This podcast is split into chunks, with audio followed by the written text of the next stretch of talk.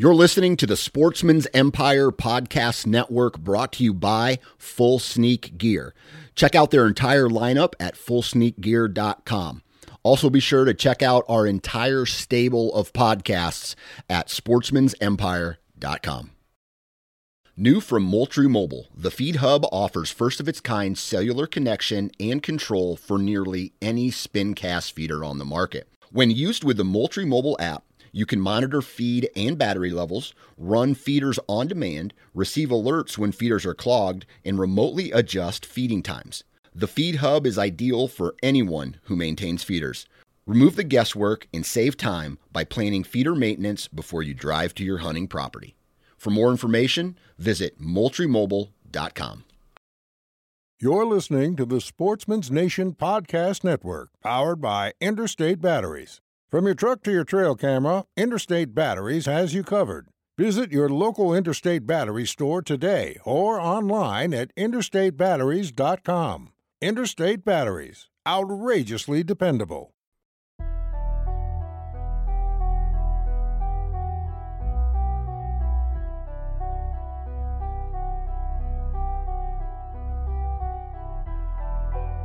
Ladies and gentlemen, welcome to the Nine Finger Chronicles Hunting Podcast brought to you by Exodus Trail Cameras. I'm your host, Dan Johnson, and on this podcast, you will find tons of relevant information that will help you become more successful in the field. You'll hear product information directly from the manufacturer and success stories from guys and gals just like you. Sit back, relax, and pour a stiff drink. This episode of the Nine Finger Chronicles podcast starts right now.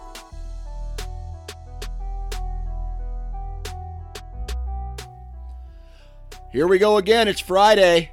And welcome to the Nine Finger Chronicles podcast brought to you by Exodus Trail Cameras. Today, we are going to be joined by a lady out of, I don't even know if I'm supposed to say lady or if I'm supposed to say woman. I don't know what's appropriate anymore these days, so I will say female out of Tennessee. Uh, her name is Amy Hall, and I have a really good BS conversation with her about getting kids into archery. She is an archery coach. Uh, we talk about CWD in Tennessee.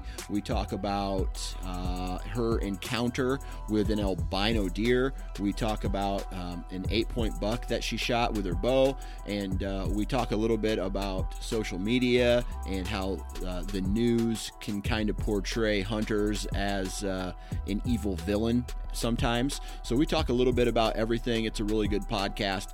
Um, so stick around for that. Now, today's commercial is brought to you by Ozonics.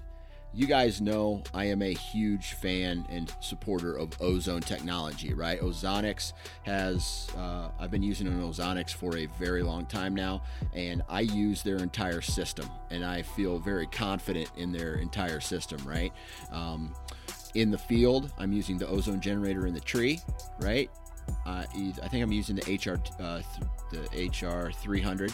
Um, I'm also using the uh, the dry wash bags in my garage after every show or after every hunt, right? After every hunt, I take my uh, clothes off, I put them in the dry wash bag, I set the unit to dry wash cycle, and then I go inside and I forget about it, uh, charge my batteries and whatnot. And the next day or the next hunt, I take my clothes out of there and they smell fresh. They are clean, they are odor free, they're bacteria free. And every time I walk into the timber with that clothing on, I feel I don't want to say I feel like I'm cheating, but I, I, I feel very confident that I have a, a, smaller scent profile every time I walk to my tree stands. So that's a big thing when feeling confident about your scent control regimen. And uh, man, Ozonics plays a huge part in that. So head on over to ozonicshunting.com and check out all the products that they have. If you have any questions, you can reach out to me. You can reach out to uh, the guys who work there, and they will happily, happily, happily, happily answer any questions you have about their products or about how ozone technology works. Uh, they are now a direct to consumer company, so they're actually putting a ton of awesome technology into their products, and there's no middleman man taking a cut so you're getting more for your money. Now, uh, Again, ozonicshunting.com for all your other information needs. I think we've done the trick with this intro. So, this Friday edition of the Nine Finger Chronicles podcast with Amy Hall out of Tennessee starts right now. All right, today I am joined by Amy Hall. How you doing? I'm good.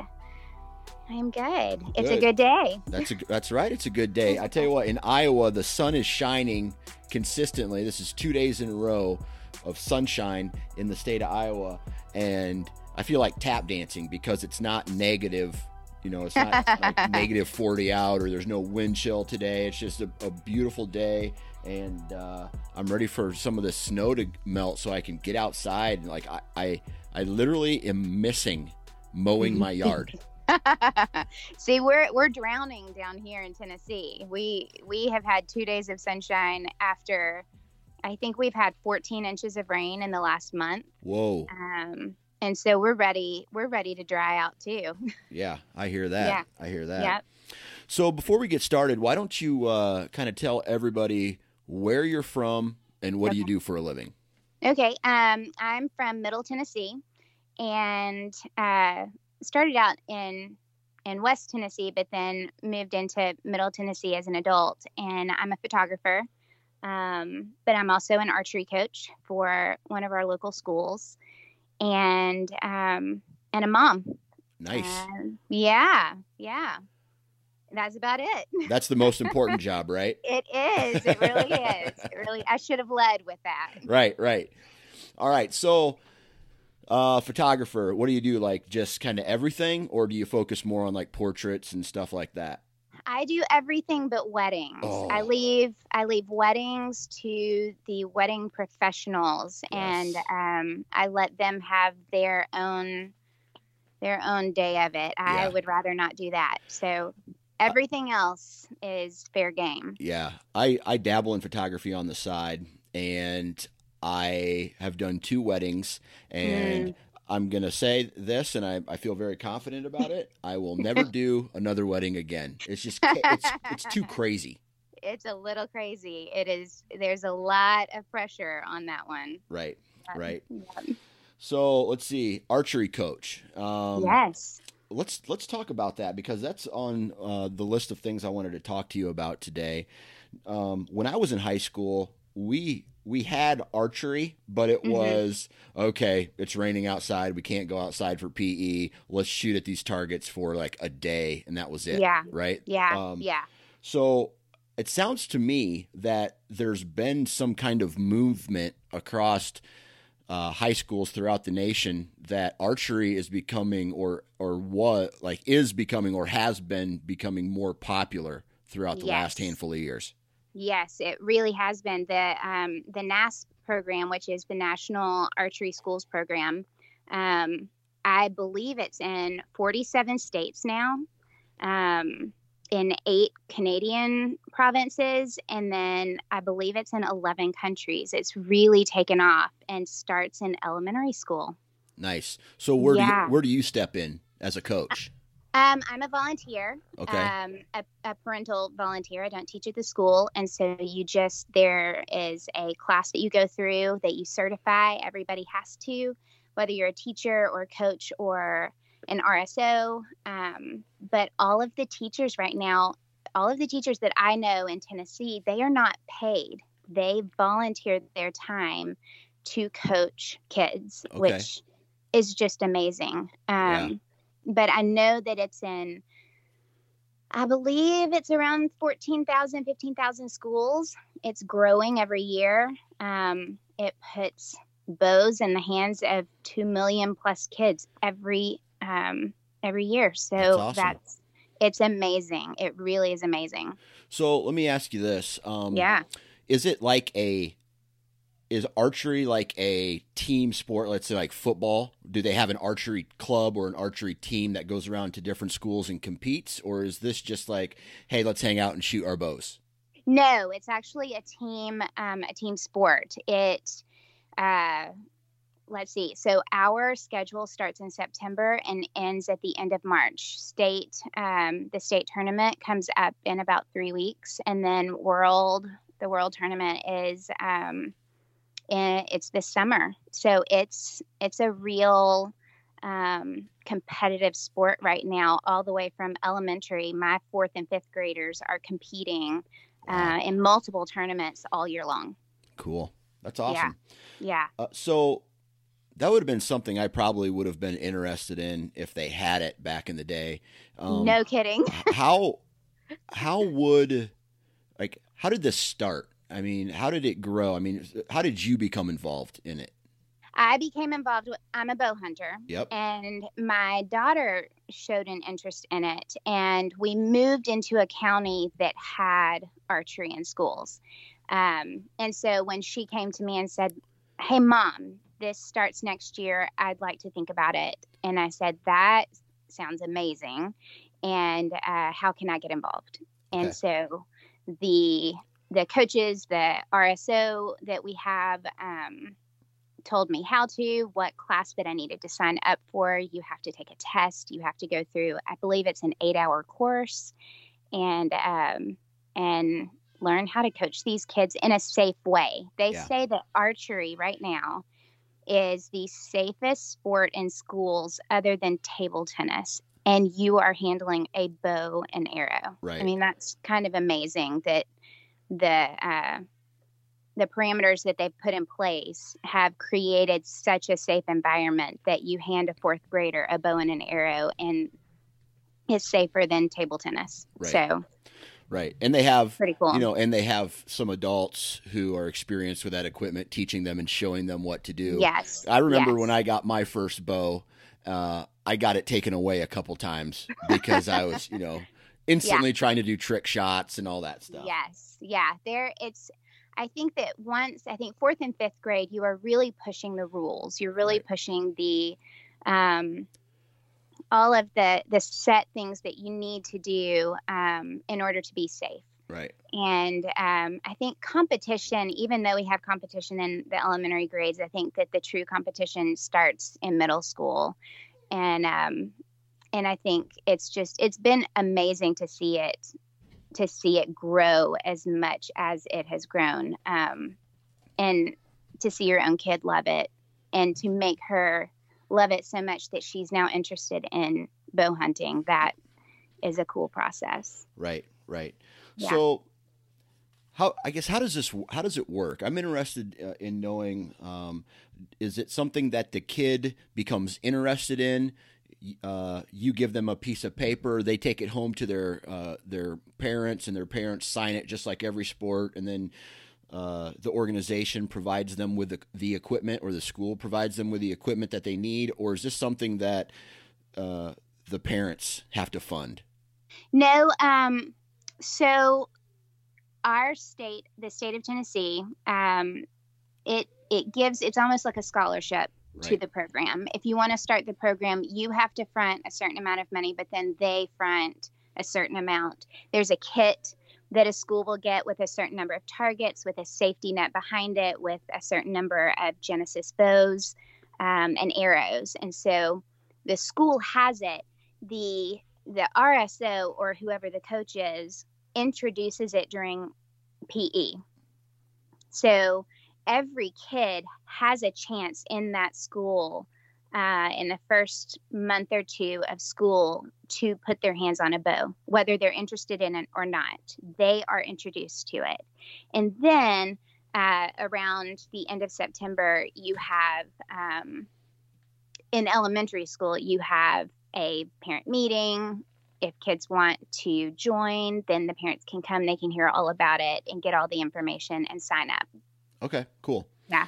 Cool. Yeah. So, I read an article. This was a long time ago, um, back when the Hunger Games w- that those movies came out. Right, it was a, yeah. a, a while ago, a handful of years ago, and now all these girls wanted to get into archery and just like and kids in general. But then there was like an extra part of this article that said that when when uh, some of these schools would introduce archery into mm-hmm. their uh, into their schools that attendance, overall attendance to school went up, and I I don't know. They said something like problematic incidences or something like that. Don't quote me on, on that, but would go down because archery was like people so many people took to archery and they wanted to be a part of it so you know like football you have to Yeah. be you have to have have some type of athletic if you want to play and play a lot or basketball or baseball archery you, you don't even have you don't have to do that No, no. I think um, I think archery is one of those team sports that whether you're an outsider or an insider, whether you're the jock or you're the um, the mathematician, it's something that you can get behind. Whether you have a disability, whether you are, you know, no matter your race, no matter your your sex, like no matter what, this is a sport that you can become a part of. And yeah, I do believe that it increases attendance. Um, you have to have the grades just like with any other sport. Even in elementary school, you've got to maintain your grades. You have to maintain your um, your behavior in school, or you'll be kicked off the team. Yeah. And so it's a way for kids who, I mean, we've got bullying talking about in school and kids being bullied, and they don't have their group of people taking care of them in school, their friends or a friend group. And this, I think, archery reaches out into a different network of kids and it, it brings them in and draws them in and creates a community for them. So I that is a huge benefit of it. But yeah, I agree with that. that's awesome Yeah. That's awesome to see that, especially things like music. I, I, I'm going to put music in with archery just because y there's no, like, yeah, some people are probably better at archery or music than others, but anybody can try it. Anybody can do it. Like, you know, if you're tall, short, fat, skinny, whatever, you can do, you can, you can do archery. Yeah. So, Yeah. so it's awesome to see that. Um, Yeah.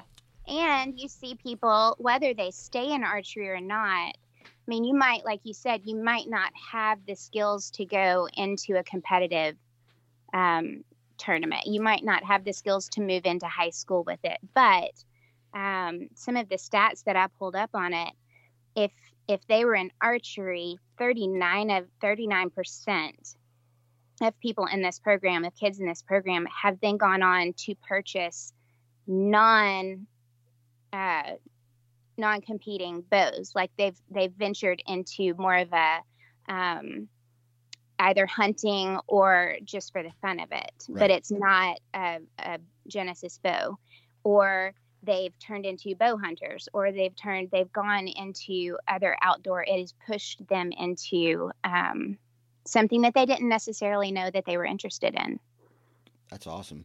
That's Yeah. because that's one huge thing that we hear a lot about is, you know, hunter recruitment and oh yeah being able Yeah. to continue our, our way of life to you know hunting in general we need more people to pick up guns and bows and go out and hunt and buy and buy hunting license and Yeah. uh, if getting kicked off with archery in school is a you know as that that's their first step then Mhm. man i feel like that's something that w- we really need to focus on Yeah, I agree. I definitely agree. It's been a great thing for it's been a great thing for my family to be a part of. But um, I've noticed the other kids on the team who might not necessarily be. Um, I mean, you've got you've got kids of all different socioeconomic backgrounds that are coming in, and they don't necessarily have to buy a bow. My daughter saved up money and worked hard and and got herself a bow. Um, but there are kids there who can't do that, but they still have access to the bows at school. So each bow, you can't have a sight on it, you can't have markers on it, so it's purely eye. Um, um, you're just using your eyes to sight out where you are you're aiming, and so there's not a whole lot of equipment to it from elementary school all the way up to high school. so it, it- that's that's awesome because Yeah, it teaches you form and one hundred percent. actual archery related skills, right? yeah yeah it took me it took me a little while to go from a bow with a sight to teaching kids how to shoot without without a sight it's taken me back to the basics the fundamental basics of shooting yeah Right. Yeah. That's cool, man. Um, yeah. And I take it that uh, it's also a great way because you said, are you, your daughter is in Uh-huh. it, and do you coach your daughter's age group? I do right Okay. now. Next year might be different. She's moving up into middle school, and um, and so I might still be coaching elementary while she's moving up. But right now, I do. It's a bonding. It's something we can do together. Yes. Absolutely, that's awesome. Yeah. Um, because that's that's what I'm trying to figure out. Like, I got a daughter who, my daughter, I know she is going to be wanting to go hunting and fishing and do all these Yeah. things with me. Now, my son, he like he hasn't gotten he hasn't gotten interested in like the the hunting portion of it yet. And I mean, he's only three, so it's hard to tell. yeah. But my daughter, like, she, it's like, Dad, let's go. Come on. I want to go outside. I want to dig, you know, dig for worms or like, let's flip Yeah. over this rock or let's go Yeah. out looking for deer or whatever. My son, I don't know about that, you know, what he's interested in yet because he's afraid to get dirty. oh, the three nature. Yeah, absolutely. yeah. Yeah. So let me ask you this. Um, Okay. I always, I always, you know, I this is a very like hunting. When everybody thinks of hunting, they think of men, right? And then, hmm and I say that because my demographics of this podcast and my demographics of my social media are ninety seven percent male, and Yeah. right, and uh, the rest is female, right? So, hmm um, it's I always find it interesting to see how women were brought into the hunting community because back when I was a kid, right, my uncles, me, um, Mhm. my my mom would stay at home with a baby, my grandma would stay at home and watch the kids, and the, the boys went out and they went hunting, right? Yeah. it's like the Yeah. girls. It was like the girls weren't even invited, but it was okay that the girls weren't invited because you know they had other expectations for girls. So I'm Yeah. cu- I'm curious to know how how was it growing up in your family, and how did you get into hunting and fishing? Well, well, I I would say I I didn't get into hunting until I was an, an adult. My brothers got into it probably middle school, um, middle school age, young teens. Um, I don't think it was because they didn't want me there. I just think that it was I. So both of my dads didn't grow up hunting. Um, my dad and my stepdad they didn't grow up hunting, and I think that um, I think that when my brothers be, came up to the age, I think they all kind of learned together. So I didn't come up in a hunting family, um, but it just wasn't one of those. Oh, Amy might want to go and learn how to hunt. It just wasn't on the radar, I don't think. But I do know of families where um, where the girls weren't. It just wasn't a second thought. Oh, the boys want to go hunting. The boys go hunting. Um, I don't think it's malicious. I don't think it's leaving out. I just don't think it was the the thought process of it, especially back then. Right, right. Um, it wasn't that we were trying to exclude you. It was just no. it was almost like ignorance. You know what I mean? yeah, yeah. Um, it wasn't until, truthfully, it wasn't until I had both of my children, and my husband would go out hunting, and I noticed you get and bring home meat to us for hours and I'm at home with the kids, which I love my kids, but it would be nice to get away every now and then. I'm I mean, laughing. we I'm laughing because I, I'm that's like me and my wife are like, okay, we got three. We need to get out of the house. We get we Yeah. got to take a big breath of fresh air. We got to get away for a, a little bit. Yes, it is. It's rock paper scissors on who gets to go in in our household because somebody's got to stay with the kids. Right. Um, and so when he when he was doing it, that and the kids were home, I thought, you know, I can do this. I can figure this out. Um, Tennessee requires after a certain age that you have to go through the hunter safety class, and there's an archery course, and and um, and all of that. And so I signed up and I did everything, and uh, I think it was during the summer we were getting stuff ready, and he said, "So that's the stand." you want to get up there and see how everything works? And I said, Yep. And he showed me how everything works. And the first morning I went hunting, I went all by myself. Um, nobody was with me. I drove up, got all my equipment, got up in the stand, and I don't think I saw much of anything the whole first year, yeah. which was a little frustrating, but the drive was there and I got comfortable um, doing it by myself and, and, and enjoying the time that I was out there, which was really nice. You know, that's something that I think is pretty standard across the board is when an adult tries to learn how to hunt. Right? Let's say kids, we're we're easy on kids. We say, okay, here's what you got to do. We got to take steps like this. But if I was going to take my wife out hunting, mm-hmm. I, I probably wouldn't like and, and teach her how to hunt deer by herself. Yeah. I probably would be the same way. I wouldn't be as step by step detail oriented. I'd be like, okay, you you've practiced shooting your bow or your equipment and yeah. uh, there's the tree stand. Yeah figure it out. Like because yeah. because i think yeah. that's i think that's important. It is important and i appreciated that from him. Um, i appreciated that he had enough confidence in me to say hey good luck. I've got the kids. Um, have fun enjoy yourself call me if you get anything right so um, it was a it was great encouragement and i appreciated that uh, big time. So, how old were you when you would say was when you officially started hunting? I would say I was 34. Okay. 33 when I did the class, and then 34 when I started hunting. Okay. Yeah. So only four, four or five years. Yeah. Nice. Yeah. Okay. Yeah. So in that period of time, what are some things that you've learned, maybe about hunting in general and mm-hmm. yourself overall? Um, I've learned that it is difficult to wake up really early in the morning. um, but sitting in a stand and watching that sunrise is one of the best things I can ever experience. Um, listening to the, the, the forest wake up and, um, and just experiencing that, whether I get a deer that day or not, it's, it's peaceful and it, I walk away a better person. Right. Um, now, the things that I've learned, a always wear a harness.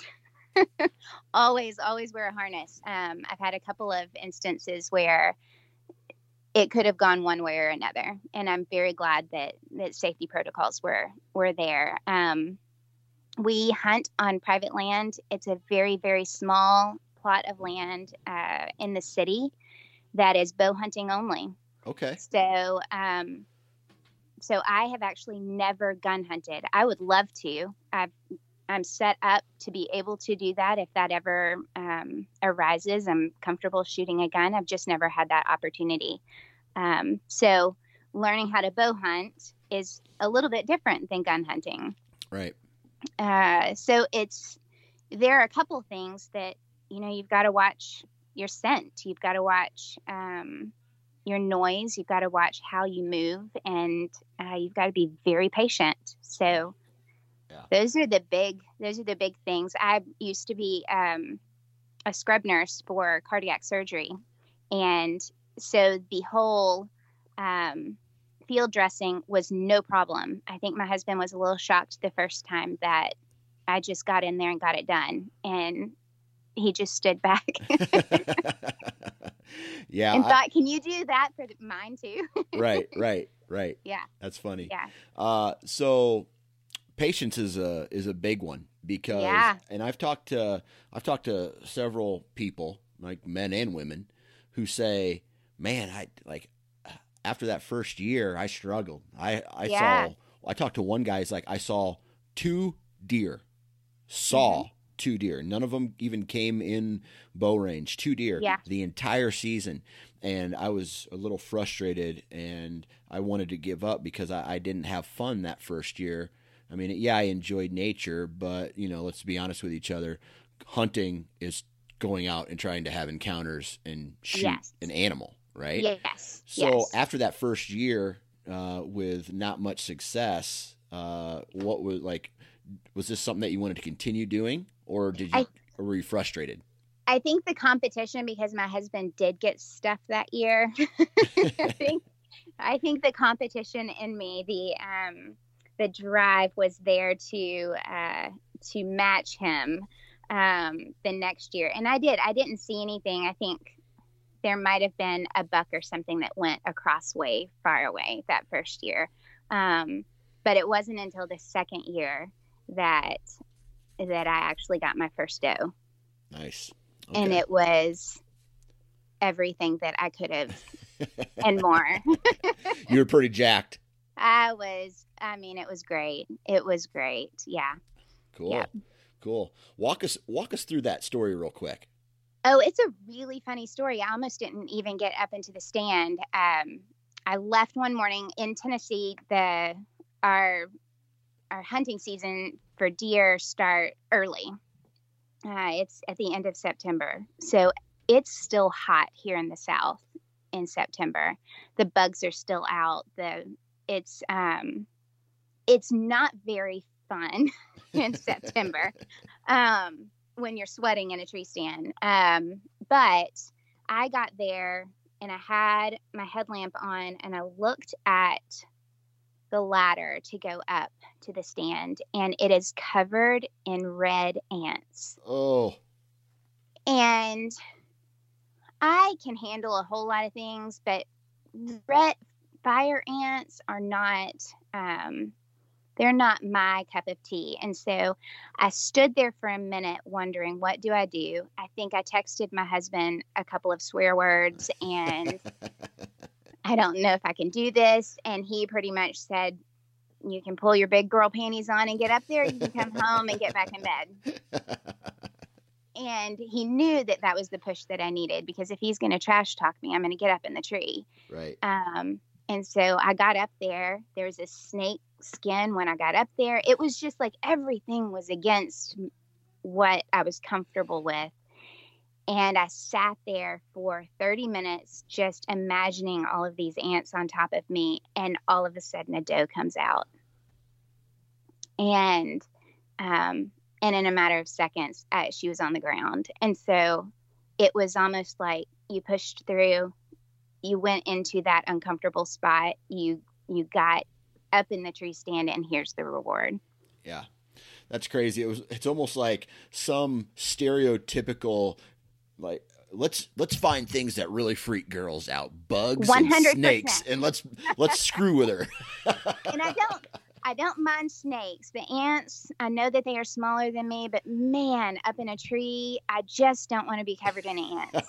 Um, the snake, I could have I could have dealt with. Um, but the ants, that was, I was, the words that came out of my mouth as I was climbing that stand, no one should ever hear. oh, that's funny.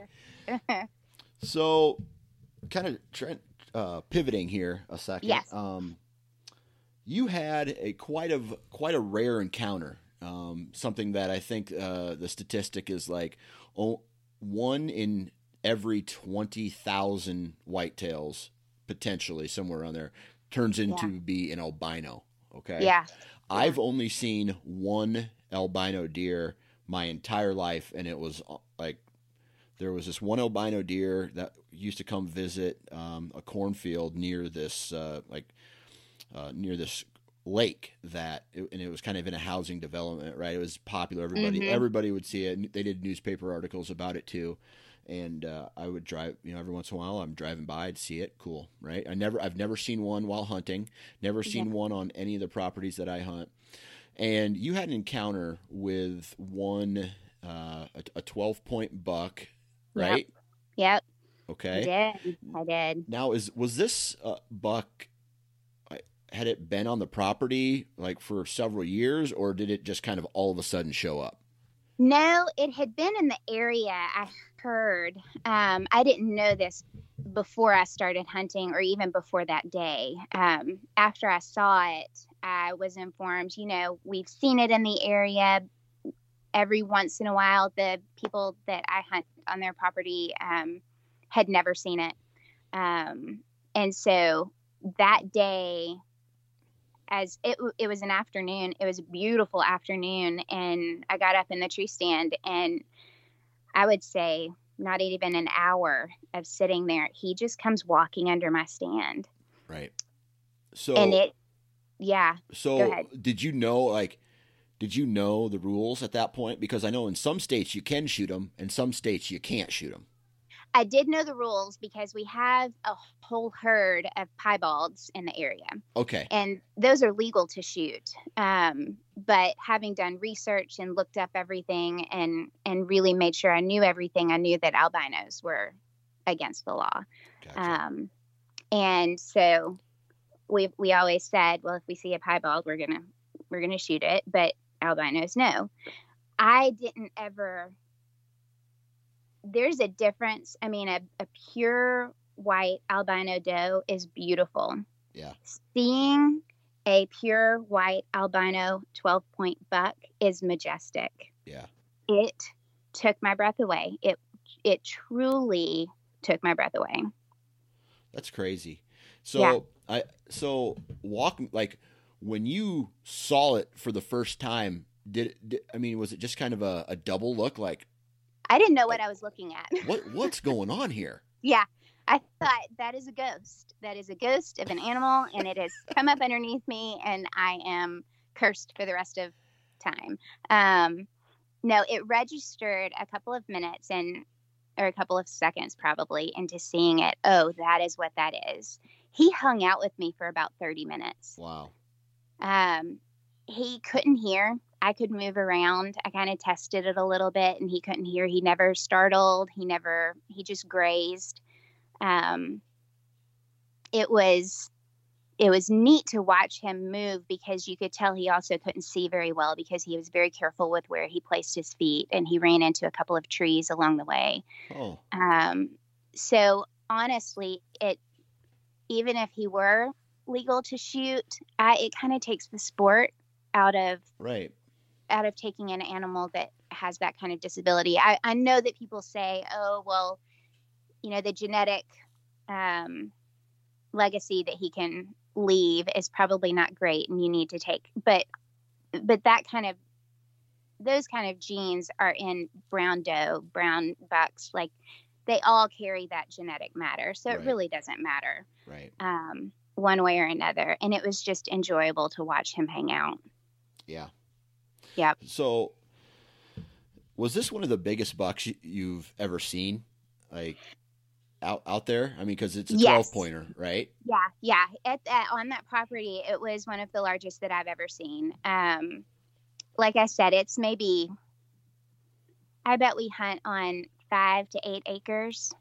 Um, there's more around that we can retrieve off of, but where we hunt, it's just a small um, tract of land, and so you don't. You're you're pretty lucky to see what we see as it comes through, and and I, I hunt for meat for my family. Um, but to see him come through, yeah, he was the biggest I've ever seen. He wasn't um, as meaty, like as big.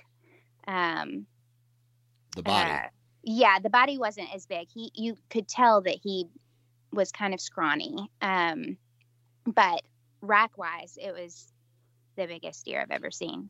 Right. That's crazy. It's like, ah, ah, ah, I'm huge, but you can't shoot me. You know, like, Can't shoot me. You can look at me, you can take pictures on your phone, but you can't shoot me. That's right. So you uh you ended up, you know, obviously you had to pass this, but that wasn't the end of your night though.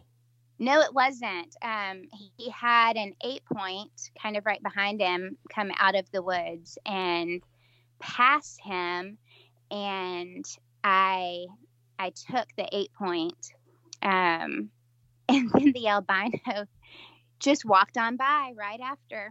Um, had no idea what had happened, but uh, it was a great harvest that day. Um, I was able to bring the kids in afterwards, and they got to see you know how you track where you're going he only went about 150 yards but um but uh, we were able to track and and find him and and go through the process of field dressing and everything like that so um it was the first time the kids were a part of that Yeah, man, that's Yeah. awesome. That's awesome. Yeah.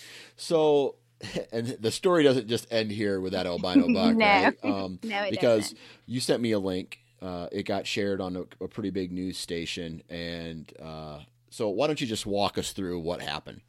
So I saw him the week before Thanksgiving, and it was really great. Um, I sent it over to TWRA because you know awareness of the law that it's illegal to shoot albinos um, isn't widely known, and so to have that close of a picture and that um, the video, it's great to be able to share that and get awareness out. And so TWRA posted it on their Facebook page and I went to Alabama for Thanksgiving. Uh, Thanksgiving Day, I get a couple of phone calls and texts, "Hey, you're on the news," and I thought, "Well, I didn't know that I was going to be on the news, but that's great."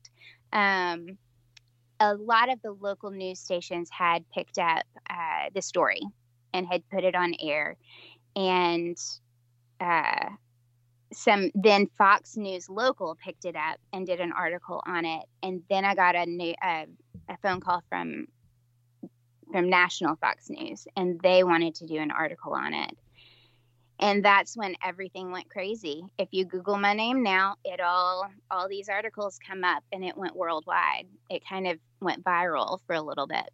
And that was just that you had an encounter, or you were the videographer of this albino deer. I mean, that was just that. Yeah, I think the story kind of centered around um, the encounter, but also the story of hey, in some states it's legal, in some states it's illegal, um, which was my premise for getting it out there. Um, was to educate.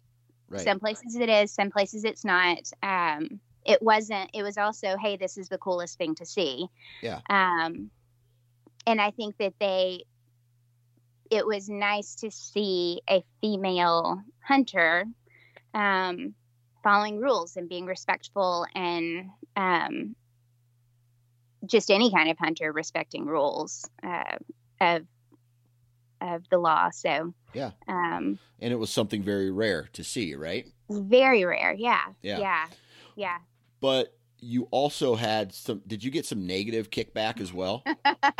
I, that is a funny way of saying that. There were there were negative kickbacks on both sides. If this is going to go into, if this article is going to go into areas where um, hunting isn't as popular, um, the kickback was, oh well, you just, you know, opened it up to poachers. You just, um, you're a hunter anyway. I mean, some of the language that was used is definitely not repeated um, on here. It the name calling that it was very negative, but also got some negative on the hunting side of it. Of why didn't you shoot it? Well, I would have shot it anyway. Well, and um, and so it was kind of different to feel backlash on both sides. The biggest thing was when the article says hunter sees albino deer.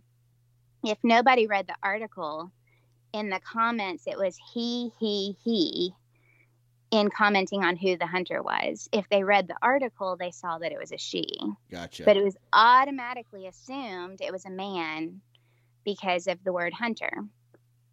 Uh, and that was, it was kind of a, it wasn't frustrating. It was just kind of sad that they automatically assumed that it was a man instead of a woman. I know that women are, the number of women in hunting is rising steadily very fast um, in our community.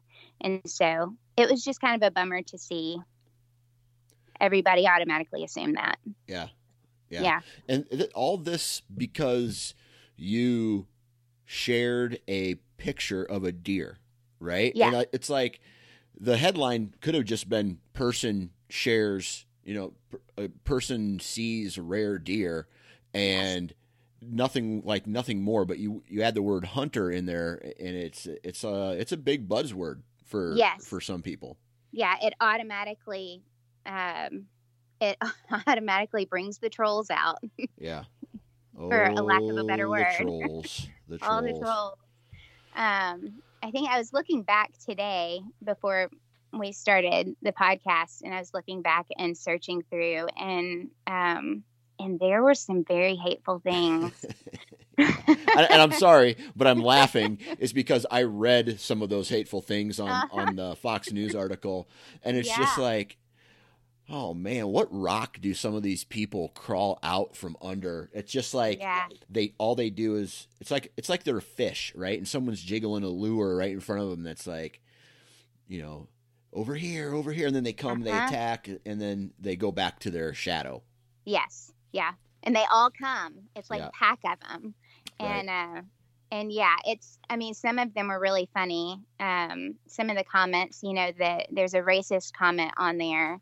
Um, about it being a white deer and brown brown deer matter um and i think it was really funny the first three times um but after that it gets a little old Yeah. uh and then Oh, there boy. were there were a couple comments on i had purposely chosen not to put my picture on there Yeah. because i knew of where it would go and the picture that they had of me that they wanted to use was of me holding an eight point buck Right. and um and i thought hey you know my first time on fox news let's just hold back just a little bit Right.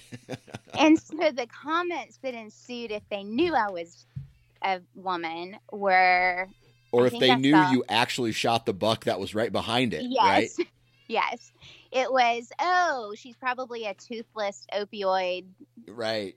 meth Right. user that like if you only knew if you only knew Ah, um that's funny. so some of them were really funny to look through Well, and the good thing is, no matter what uh, what the comments were, you're still going to go out hunting next year, and the year after that, and the year after that, and the year Yeah. after that, and uh, yeah they're going to be still trolls. yes they're not changing my mind right. Absolutely. Absolutely. they're not changing my mind Well, that's No. cool. That's, I mean, that's something. That's something cool to see. Uh, is that deer still around that you know of? Yeah, they've seen him. I know the the property owners have seen him once or twice more. He's so he's so protected in that area. Like I said, it's in the city. Um, shooting guns is is not acceptable in the city limits, and not too many people archery hunt. So, um, with it being surrounded by private property, it it's kind of hard. It would be very difficult for him to be hurt. Right. Okay. Yeah. Yeah, that makes a lot Yeah. of sense. Makes a lot of Yeah. sense. Well, cool. Hey, Yeah. the last thing you wanted me to talk about here on the podcast today was Tennessee and CWD. Oh yeah, yeah, Yep. So, um, you know, obviously CWD is a big thing, right? Everywhere. I mean, it's starting to pop up more and more places, right? The more we do these these tests, the more places it pops up. it's Um, true. What's what's the the deal? Uh, why, did- why- Tennessee. yeah. Why did you want me to bring this up? Um, well, I know that you know they just had um, a whole lot of articles come out. Uh, what is it? They said zombie deer. Yep. Um, and I think that there's a seriousness around it, but I think that there's also um, there's also going too far in scaring. Um, I think that there's a healthy respect for it that we need to have. Right. And yes, it's. I was talking with a friend of mine, Joe Benedict, who is uh, TWRA's wildlife and forestry chief. Um, and he has said over and over it might be the biggest wildlife crisis that we will face for decades. And Yeah. it probably will be. Um, but our biggest problem is that we have to get the awareness of it out to outdoorsmen and to the public, not in a way of scaring the pants off of people, but of, hey, this is this is out there. These are the parameters that you need to work around. This is what you need to do in order to be safe. And since hunters um, are the number one, uh, they we have the number one greatest impact Right. like we are the ones who help monitor it we are the ones who um, who help control the disease because without us the disease would wipe out the population of deer um, it would take over if we're not managing the numbers. And so um, I think it's just, I don't think that it needs to scare hunters away from hunting. Like that's, we have a part in it. We have, it's not just the wildlife management, it's not just, um, biologists or whoever else is working on it, we as hunters have a huge impact on this. And uh, yeah, we need to be safe. We've got it in a couple of counties in West Tennessee. My family hunt um, hunt those one of those counties, and there are parameters around it. You you don't take carcasses over those lines. Yep. You get everything tested. Um, you're just it. There's so much awareness that needs to be put out there. Uh, and it will keep us safe. It will keep the deer on the outside of those boundaries, um, hopefully contained. Um, but we do. We, I think that, um, I think T- TWRA here in Tennessee, I think that they are doing a great job. I think they get a bad rep. Um, but I think that they are doing the best that they can. And I think that they're doing a great job informing people and keeping people informed and doing what they're supposed to be doing. So, absolutely. Absolutely. Yeah. Yeah and just kind of a reminder to all the listeners out there, you know, when it comes to CWD, you shouldn't be getting your information off of social media. You should be getting yeah. your information uh, from places like the Quality Deer Management Association, the yeah. National Deer Alliance, and other legit news sources, right? And it's, it's it sucks because you would think Fox News or some of these places that are spreading the zombie deer uh, apocalypse. Yeah, right. Yeah, those aren't like they're not the number one resource for information no. for CWD. So don't take anything that they say serious either. No. Like I said, QDMA, National Deer Alliance, that there you're going to find out a ton of information about CWD and the facts about it. Not opinions, yeah. but the facts. Nick was uh, Nick from NDA. He put out a an article. Was it this week or last week? Um, that Josh Honeycutt wrote. Did you see that on Realtree.com? Um, it was it was actually an article on why CWD shouldn't scare hunters away from hunting. It's a great article, yep. and um, and I do. I think that all of them are doing a great job getting the information out. But like you said, the social media hypes it up and makes it this big, huge, scary thing. And yes, it's a serious problem, but fear isn't going to. It's not going to fix it. Yep, absolutely. by any means. Absolutely. Mm-mm. Well, yep. I tell you what, Amy Hall, I really appreciate you hopping on the podcast and chatting today. It was fun. It was a blast. Thank you. Thank you very much, Miss Amy Hall, for hopping on the podcast and chatting with us today. Huge shout out to all of you. And I mean it, every single one of you for taking time out of your day to listen and download the Nine Finger Chronicles podcast and all the other podcasts on the Sportsman's Nation Podcast Network. Be sure to check out our YouTube channel, right? We got uh, the Sportsman's Nation has a YouTube channel. Um, Southern Ground guys are putting out a ton of awesome video content. We have recipes on the Sportsman's Nation. We have podcasts. We have blog articles. There is so much information, and now it's coming out at a daily basis, right? Just content over content, and it's all content that as hunters and fishermen we love to do. So uh, I'm looking forward to uh, the future with that go visit us and like and share. And uh, you know if you're if you like the podcast man be sure to subscribe to it. So you're getting everything to your phone right? Uh, social media instagram facebook. Make sure you're subscribing to not only the nine finger chronicles but the sportsman's nation as well. And all the other you know content providers on the sportsman's nation. Huge shout out to all of the podcasters or the the podcasters the sponsors of this show, and that is Exodus Trail Cameras, Ozonics Scent Elimination, Wasp Broadheads, Lone Wolf Tree Stands, Deer Lab, Prime Archery, Ripcord Arrow and Hunter Safety System. Guys, please go out and support the companies that support this podcast because if it wasn't for them, this would not be possible. So, you know, go check them out. Other than that, guys, Thank you very much. Have a great weekend. And if you're going to be in a tree, please wear your damn safety harness. Have a good weekend.